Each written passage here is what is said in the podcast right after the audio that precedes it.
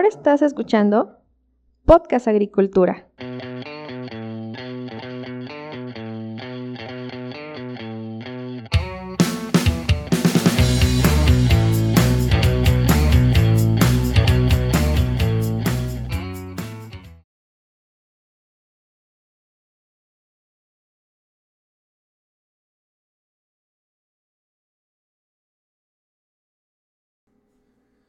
Hola, ¿qué tal? Espero que se encuentren muy bien todos ustedes. Me da mucho gusto saludarlos nuevamente en esta ocasión. Yo soy Olmo Axayacat y el día de hoy en este episodio voy a entrevistar a Antonio Belmonte, quien es director de marketing y desarrollo de negocios en Etafin México y con quien hablamos sobre el tema de tecnología e innovación en el riego de precisión. Vamos a hablar sobre qué implica la innovación, cuáles innovaciones veremos en este tema del riego de precisión en los siguientes años y cuáles tecnologías todavía tienen un potencial para generar soluciones en el campo mexicano.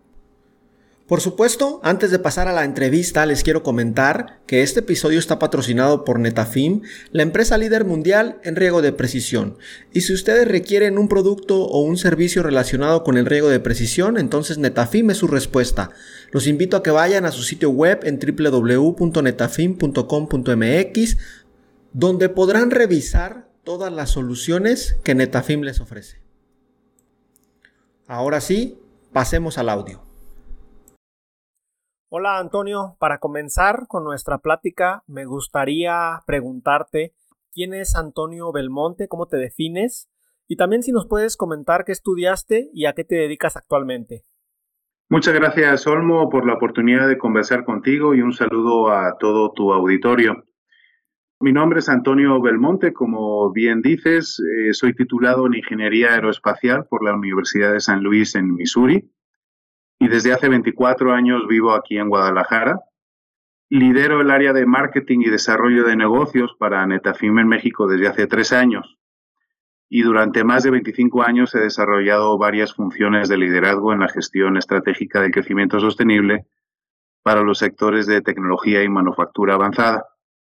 Mi motivación principal, Olmo, continúa siendo la búsqueda implacable de respuestas a las preguntas más complejas facilitando un estado de alerta enfocado en el cliente que propicie procesos de innovación y mejora continua.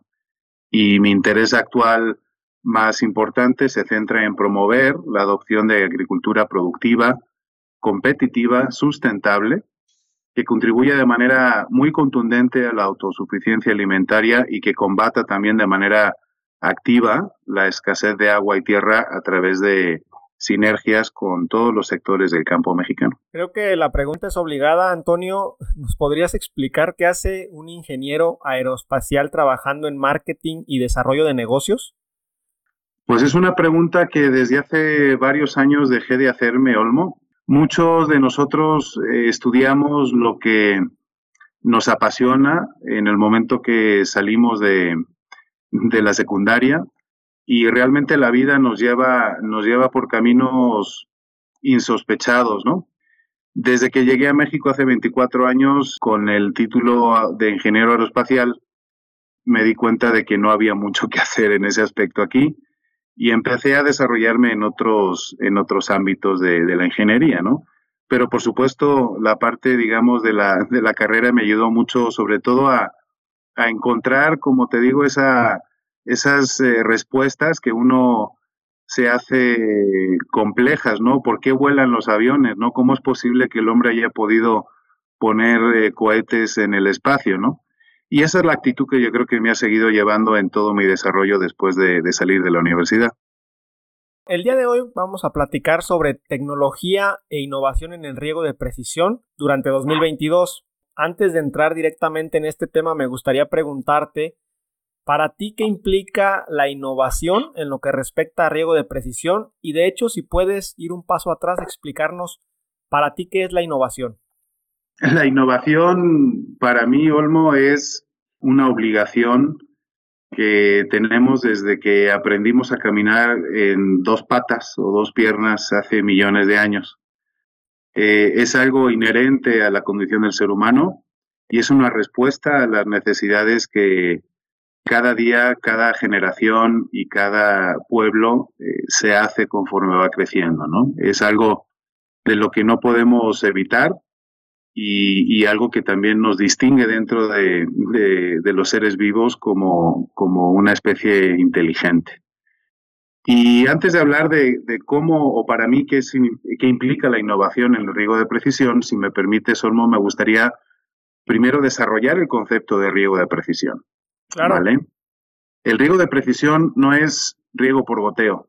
¿eh? Eh, muchos, muchas personas cuando hablamos de riego de precisión nos dicen, ya, sí, pero pues el riego por goteo ya no es este, una novedad. ¿Por qué hablan del riego de precisión? ¿Por qué le cambian el nombre al riego por goteo ustedes mercadólogos? ¿no? Tratan de vendernos más.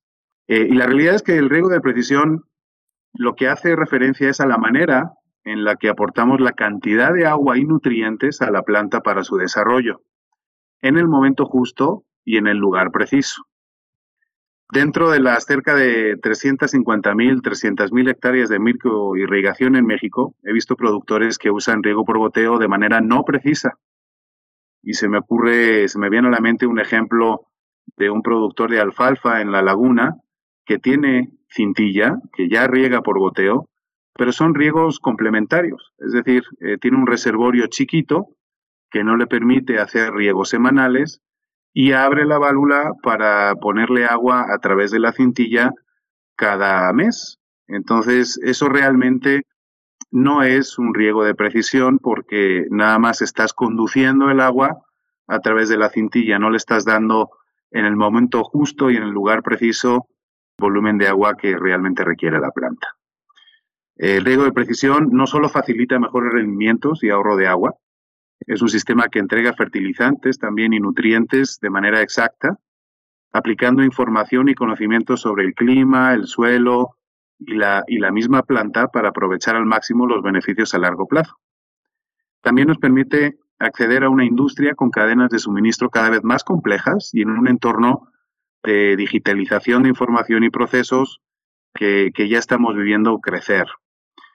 El objetivo del riego en general, no de precisión, que como seguramente todos conozcan, es devolverle al suelo el volumen de agua o la humedad que haya perdido desde el último riego por la evaporación del suelo y la transpiración por las hojas de la planta. Esto le llamamos evapotranspiración. Y obviamente hay que restarle la aportación efectiva de, agua por, por lluvia, ¿no? El riego por goteo lleva con nosotros ya más de medio siglo, así que no podemos decir que es una innovación. La evolución de los diferentes tipos de goteros adaptados a cada necesidad de cultivo, suelo, topografía, clima y calidad de agua, sí está en constante innovación. Además de los goteros, tenemos las mangueras que año tras año siguen trayéndonos innovación en, cuanto a la calidad y métodos sustentables de fabricación, como por ejemplo incorporar cada vez más el contenido de reciclado eh, de las mangueras que ya se usan para la fabricación de nuevas mangueras, ¿no? Y así eh, ser más sostenibles en cuanto a la producción de, estas. El diseño o los diseños de sistemas de riego también están en constante evolución con elementos que proveen cada vez mejor control en el caudal, la presión y la uniformidad de riego. Estas son las tres variables más relevantes a considerar en un diseño. Y por supuesto, además de estos componentes básicos, la innovación en el riego de precisión está también presente en el proceso de gestión de un plan de riego, de fertilización y de nutrición, eh, que le llamamos fertirriego, de manera eficiente. Existen elementos como la filtración, control de apertura y cierre de válvulas eh, automáticos, tuberías flexibles para producciones, sensores de campo, medidores de flujo, medidores de presión, estaciones meteorológicas, equipos de osificación, etcétera, ¿no? Estos elementos están todos conectados a un controlador principal para automatizar la operación y monitorear incidencias y tomar decisiones precisas, ¿no? Todo, todo esto que te comento a detalle es para mí lo que implica innovación dentro del riego de precisión. Nos comentas este, varios elementos sobre los cuales se van a tener o se están teniendo innovaciones. Acabas de comentar que el riego de, eh, por goteo ya tiene con nosotros alrededor de 50 años. ¿Crees que en un futuro no muy lejano surja algún otro tipo o método de riego novedoso, distinto, que realmente sea disruptivo? Y, y aquí en esta misma pregunta me gustaría que nos dijeras, ¿realmente hace falta algo o con lo que tenemos actualmente podemos encarar el futuro? Muy buena pregunta de reflexión en estas fechas en las que le dedicamos gran parte de nuestro día a pensar qué hicimos bien eh, y qué necesitamos hacer mejor para el año que viene. Realmente yo no visualizo o no visualizamos un riego a futuro que vaya a ser diferente a lo que ya tenemos hoy en día. Para nosotros, las innovaciones que vemos en este sector del riego giran en torno a tres ejes principales eh, que son el avance tecnológico en cada uno de estos componentes que platicamos, la gestión del conocimiento eh, es el segundo eje y el tercer eje es el acceso a capital. Realmente ahí es donde yo eh, visualizo que vamos a tener más, más innovación en los próximos años. Y, y, si puedo platicarte un poquito más a detalle sobre cada uno. Claro que sí. en la parte del avance tecnológico, vamos a seguir viendo mucha innovación en la calidad y en el desempeño de cada uno de estos eh, componentes de, un sistema de riego de precisión, con un enfoque principalmente en resolver las necesidades actuales de los productores que ya conocen o, utilizan algún tipo de tecnificación. También hay un gran empuje hacia la agricultura 4.0 en lo que se refiere a la integración de herramientas de generación de información, gestión de bases de datos e inteligencia artificial para la toma de decisiones y sobre todo para dar mejor transparencia en la trazabilidad de los productos de consumo.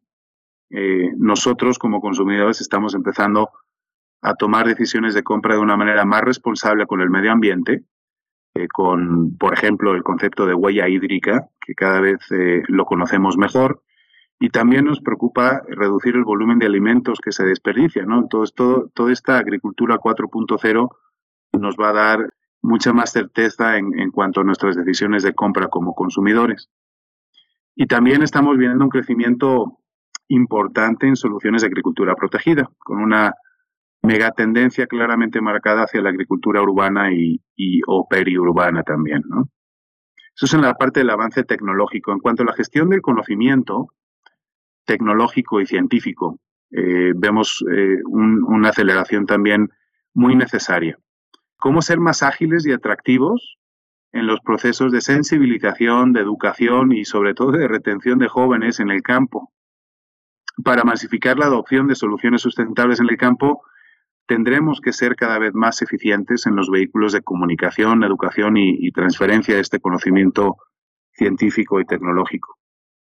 Y por último, en el tercer eje de innovación, está el desarrollo y modernización de los procesos de gestión de capital y financiamiento para la inversión en la agricultura, principalmente en la base productiva que menos acceso tiene hoy en día para invertir en, estos temas.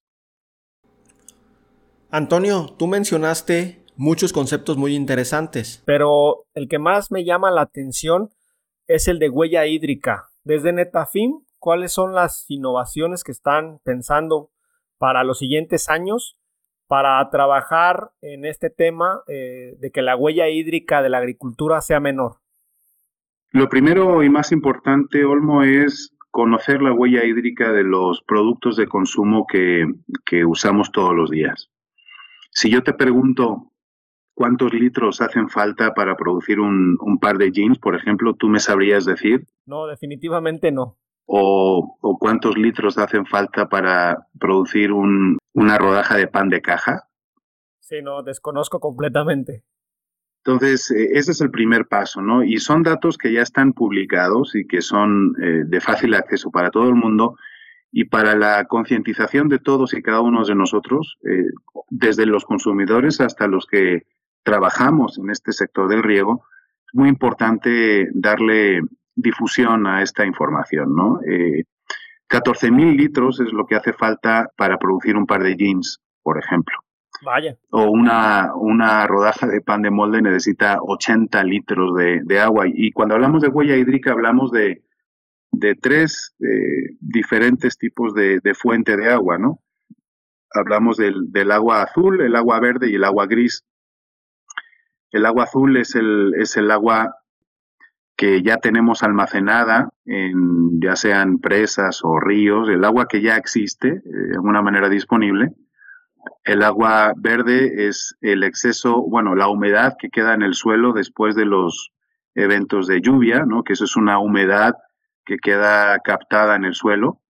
Y el agua gris es el agua dulce que necesitamos para, para entre comillas, lavar o limpiar todo el agua de, desecho que, generamos los seres humanos. ¿no? Entonces, la suma de estos tres componentes en todo el proceso de fabricación de cualquier producto, agrícola o no agrícola, es la huella hídrica y en la medida en la que conozcamos estos volúmenes de agua, te aseguro que vamos a tener mucha más conciencia de, de qué tenemos que hacer diferente para ahorrar sin duda este tema es interesante. Desconocía esa clasificación en el tema del agua.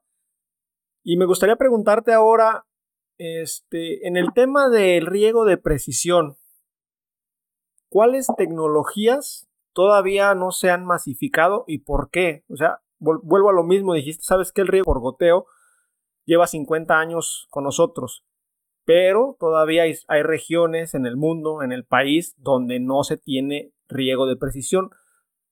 ¿Consideras que este, esta tecnología ya se está utilizando masivamente o todavía hay mucho eh, espacio para la mejora? Efectivamente, hay, mucho, hay mucha oportunidad de, mejora y, tenemos que romper muchos paradigmas. Eh, y como siempre, eh, todo empieza por, por, la difusión o por la sensibilización de datos que me gustaría hoy compartir contigo y con, y con el auditorio para que sigamos ese camino de, masificación.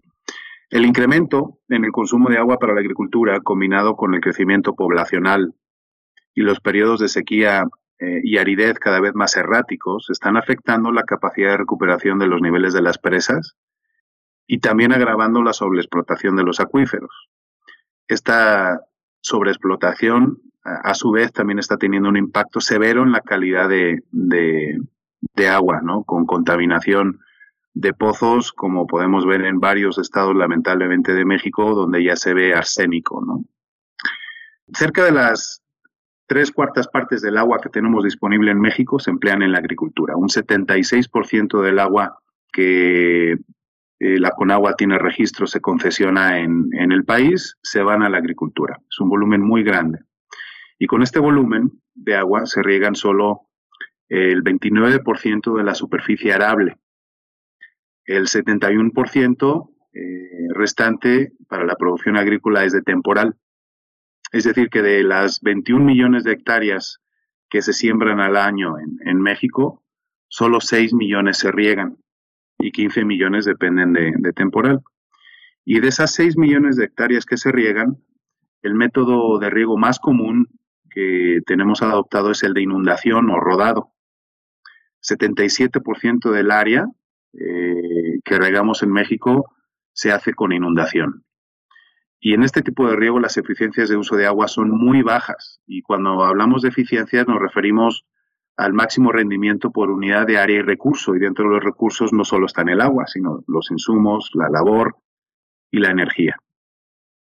Tenemos recursos limitados para enfrentar el reto de producir más alimentos y seguiremos teniendo cada vez menos tierra arable y agua disponible por persona. Es muy importante vigilar el crecimiento de la frontera agrícola también por la relación directa que existe entre, entre la deforestación y el cambio climático. En 60 años hemos triplicado la extracción de agua fresca eh, en todo el mundo y en México hemos pasado a mitad del siglo pasado de tener 11.500 eh, metros cúbicos de agua disponible per cápita por habitante a 3.500 metros cúbicos por habitante en el 2020. Entonces, mientras no adoptemos un mejor sistema más eficiente en cuanto al uso de agua en la agricultura en México, estos números que te acabo de decir solamente se van a agravar. Para hacer frente a este panorama que me comentas, se necesita innovación. ¿Qué hace una empresa como Netafim para innovar constantemente? Te lo pregunto porque En la actualidad la palabra innovación es utilizada a diestra y siniestra. Todo el mundo creemos que innovamos, pero realmente innovar es complejo, al menos desde mi punto de vista. Eh, ¿Qué nos puedes comentar al respecto? Por un lado es complejo describir un proceso de innovación, ¿no? Porque conforme han avanzado las civilizaciones, eh, cada vez se han, se han complicado más estos procesos de innovación, ¿no?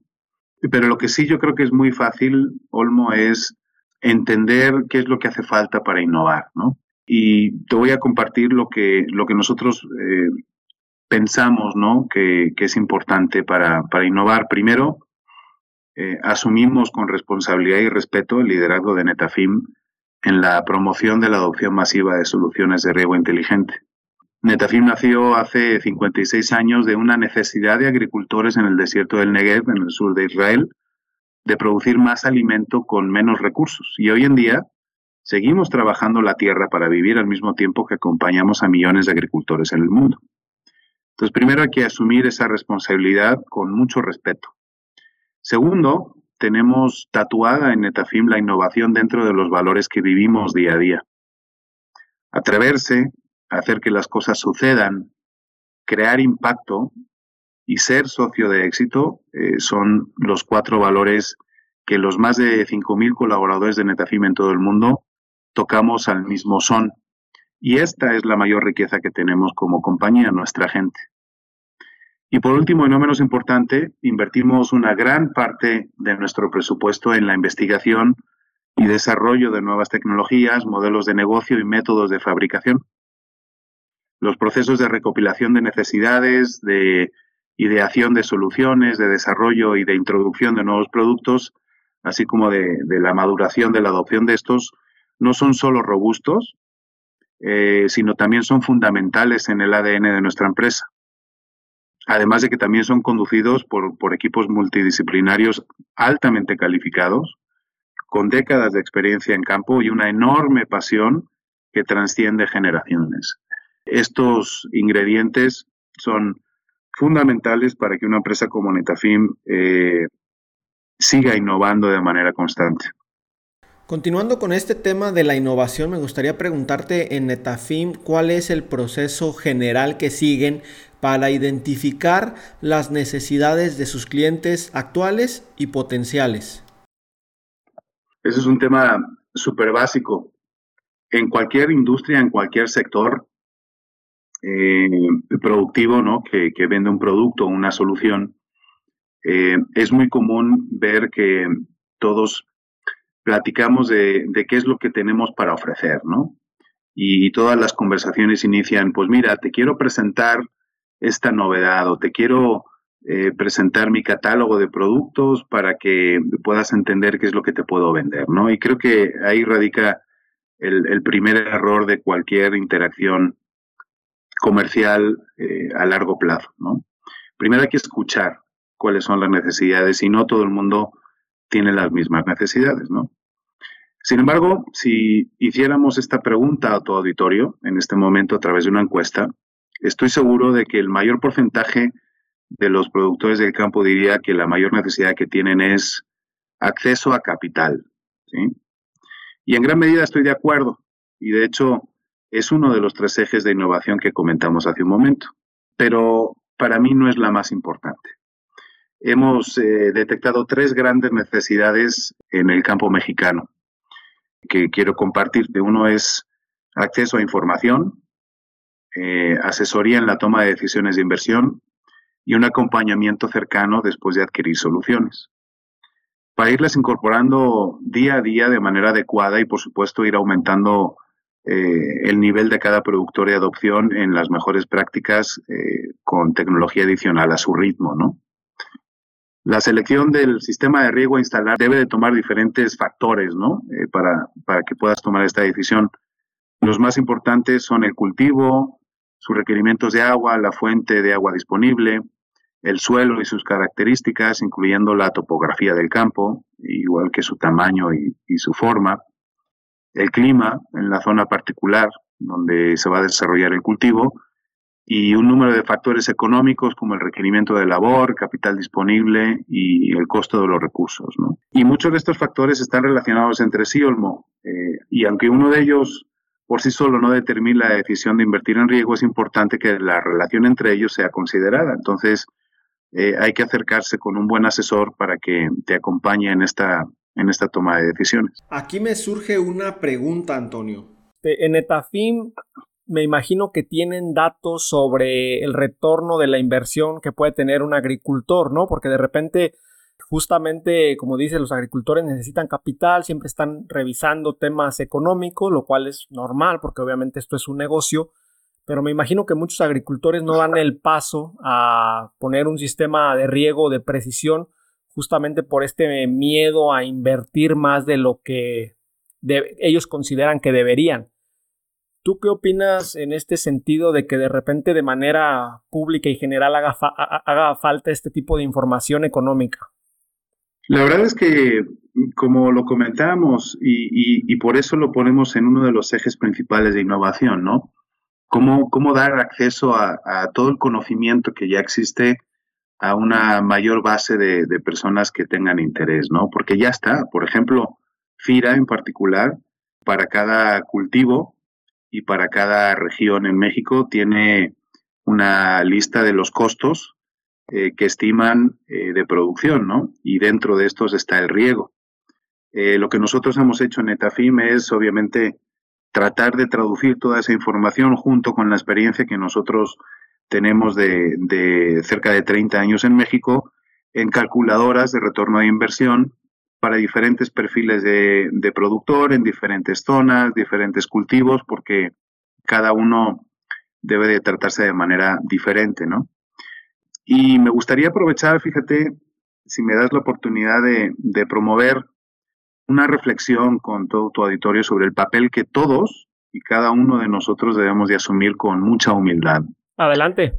Recuerdo cuando me acerqué con mi papá para pedirle por primera vez dinero. Fue uno de los primeros no que me costó mucho trabajo aceptar. Y creo que el primero, eh, el primer no fue seguramente de alguna joven en secundaria que me gustaba mucho, pero bueno, este no de, mi papá eh, a la hora de pedirle dinero fue de los que, de los primeritos que me, me, costó mucho trabajo aceptar, ¿no? Y, y, este no me enseñó a buscar alternativas, me obligó a buscar alternativas y las primeras decisiones que tomé no fueron las mejores y con el tiempo y mucha ayuda de mi familia y amigos, pues fui mejorando en ese proceso, ¿no? Eh, mi padre después de los años acabó financiándome mucho más de lo que yo pude esperar y por eso y muchas cosas más le agradezco infinitamente allá donde esté. Quiero invitarles a todos a que confíen en su capacidad como emprendedores y se rodeen de buenos asesores para que les acompañen en su apasionante viaje hacia la adopción de soluciones de riesgo inteligente. ¿Qué es más importante, Olmo? ¿El capital o el interés? Sin duda, el interés. Entonces, eh, ahí queda la invitación, porque efectivamente eh, capital y financiamiento, eh, sobre todo público, es algo que estamos dejando de ver como se veía antes, pero que eso no nos frene, por favor, que tengamos el interés eh, y que confiemos en nuestra capacidad para, para enfrentar estos nos y, buscar alternativas junto con las personas que nos van a ayudar a, resolver. Y más adelante seguirán, seguirán cayendo oportunidades de, inversión, ¿no? Pero primero es eh, levantarse y buscar como sí, ¿no? Sin duda, estoy de acuerdo contigo. Muchas gracias por tu reflexión, Antonio. Ya para ir finalizando nuestra plática, me gustaría preguntarte qué viene para Netafim en 2022, que eh, obviamente nos puedas comentar aquí en el podcast. Para el 2022 viene un año lleno de, aprendizajes y, lleno de ilusión porque esperamos y confiamos poder estar mucho más cerca de cada uno de nuestros clientes y, y, de todos los productores en el campo que lamentablemente por la pandemia no hemos podido hacer. Eh, en el 2022 seguirán eh, eh, las innovaciones, Netafim seguirá comunicándoles nuevos productos, nuevos modelos de negocio, nuevos servicios y sobre todo refrendar nuestra pasión porque la adopción de riego de precisión en México siga caminando a un ritmo pues mucho más acelerado de lo que ha venido haciéndose en los últimos años. Sobre todo porque pues hoy en día la agricultura enfrenta eh, un gran reto de alimentar al menos a 3.000 millones más de habitantes en el planeta, mientras que eh, se le exige que reduzca la emisión de gases de efecto invernadero y preserve la biodiversidad y, y sobre todo mejore el bienestar rural, ¿no? La producción de alimentos no solo debe de crecer entre un 60 y un 80% para el 2050, sino que también tendrá que ser mucho más balanceada en calorías. Y me gustaría también compartirte un poquito de información sobre, sobre este tema del incremento de la población y su relación con, los recursos naturales. ¿no? En los últimos 200 años ha aumentado eh, la población mundial de mil millones de habitantes a ocho mil millones de habitantes. Ha aumentado ocho veces la población eh, en el planeta en los últimos 200 años. Dando obviamente también la producción de alimentos en, en, este ritmo, mientras que la tierra arable solamente se ha triplicado en su área en el mismo periodo. Eh, de igual manera, el volumen de producción agrícola en los últimos 60 años se ha triplicado también. Y la razón principal de este aumento en la productividad se debe al incremento del rendimiento por hectárea gracias a la adopción de tecnología y desarrollo científico. Una agricultura basada en la ciencia ha brindado bienestar, educación y crecimiento y debemos seguir invirtiendo en, estos. La adopción de tecnología como riego de precisión, por ejemplo, puede garantizar y garantizará, en mi opinión, que las generaciones futuras puedan existir de manera segura, sobre todo en un presente en el que los recursos naturales son limitados, debemos ser conscientes, reflexionar con seriedad y actuar de manera contundente para asegurar que la creciente población tenga acceso a alimentación suficiente. Escuchando todos estos datos que mencionas y que nos invitan a la reflexión, me surge una duda.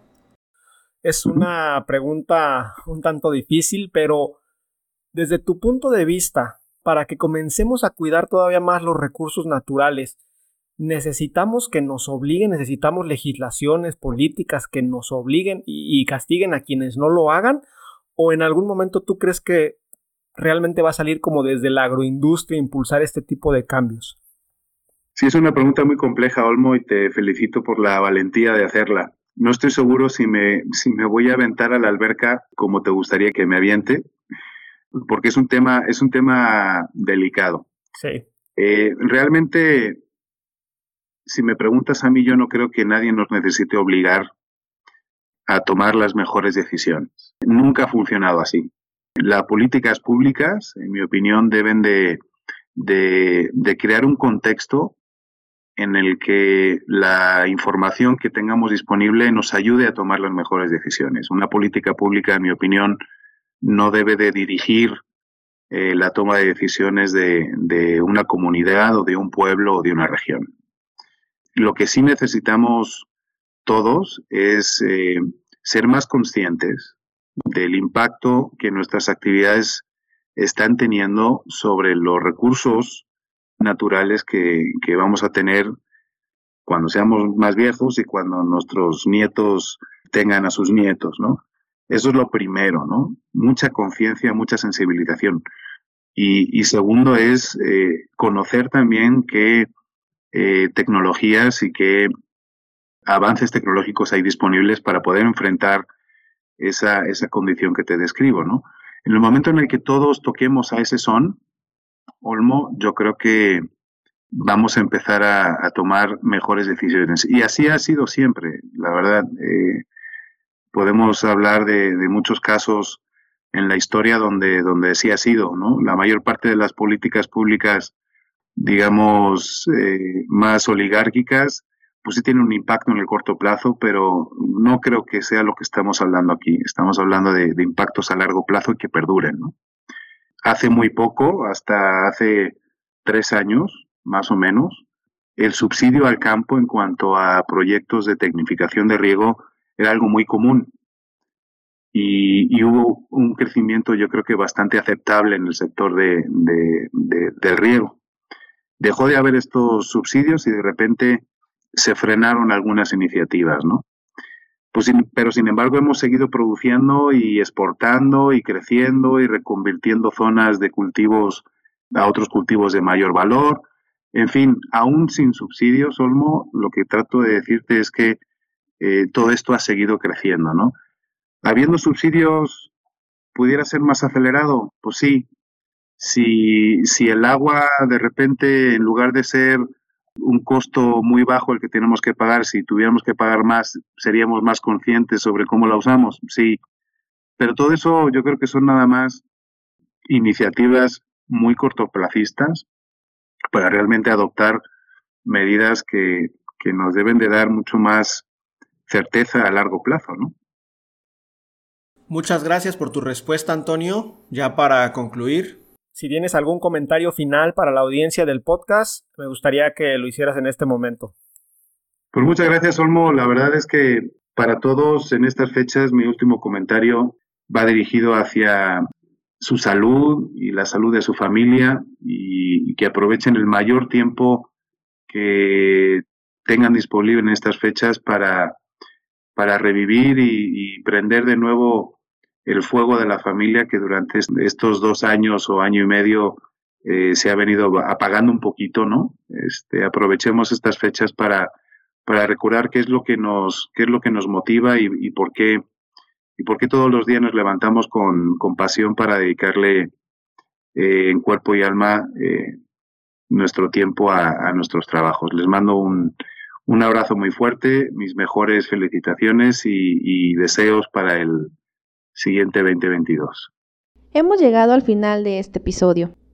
Muchas gracias por escuchar Podcast Agricultura.